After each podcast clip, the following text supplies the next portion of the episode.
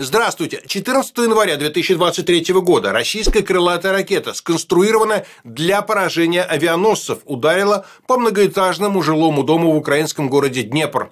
Многоэтажка не была военным объектом, рядом с ней не было военных объектов. Здание частично обрушилось, погибли десятки мирных жителей. Фотографии этого здания появились во всех главных мировых СМИ. Крупнейшие телеканалы рассказывают о невероятной трагедии. О ней говорят мировые лидеры.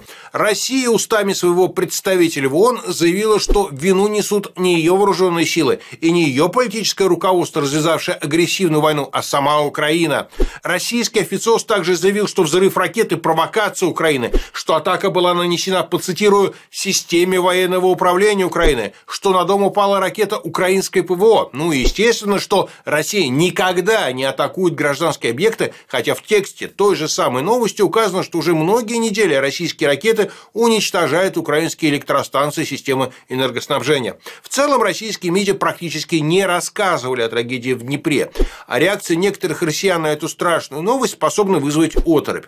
Однако в России есть люди, которых потрясла трагедия Днепра. Они нашлись в Краснодаре, Петербурге, Москве и Екатеринбурге. Впрочем, даже сострадание в современной России объявлено вне закона. В Москве полиция задержала 4 человек, пытавшихся возложить цветы к памятнику Лесе Украинке. Мы пока не знаем, это был преднамеренный удар российской авиации по украинскому гражданскому объекту, либо трагическая ошибка. Но исходя из того, что российские власти не объявили о проведении расследования этого инцидента, можно сделать вывод, что пуск ракет по жилым домам стал составной частью российской военной стратегии. Показательно, что Министерство обороны России ни разу не сообщило об украинцах, ставших жертвами российской агрессии. Впрочем, Минобороны России никогда не докладывало, сколько непобедимая и легендарная армия убила мирных жителей в Чечне, Грузии и Сирии. По данным Офиса Верховного комиссионера ООН по правам человека, по состоянию на 16 января погибло не менее 7000 мирных жителей Украины. Как указано в отчете, большинство жертв погибли в результате взрывов, мощных снарядов, ракет и бомб. Офис подчеркивает, что реальные цифры потерь намного выше. А как в Америке, к сожалению, мирные жители становятся жертвами военных во время всех вооруженных конфликтов. Министерство обороны США, согласно закону, ежегодно публикует доклад о нонкомбатантах, убитых американскими военнослужащими. Вот последний доклад. В нем собраны данные на 2021 год. В 2021 году в Афганистане были убиты 12 гражданских лиц, 2 получили ранения. Все это жертвы воздушных ударов, целью которых были лидеры террористических структур.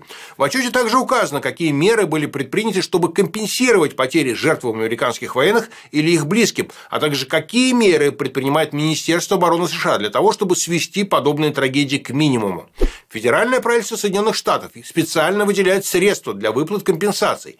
Естественно, мировые американские СМИ регулярно рассказывают о подобных сюжетах. Более того, США критикуют не только за это, но и, например, за то, что какие-то иные вооруженные силы использовали американское оружие против мирного населения, и за то, что мирные жители подрываются на старых боеприпасах, причем не обязательно американских, потому что военные обязаны защищать мирных граждан, а не убивать их. Такие дела.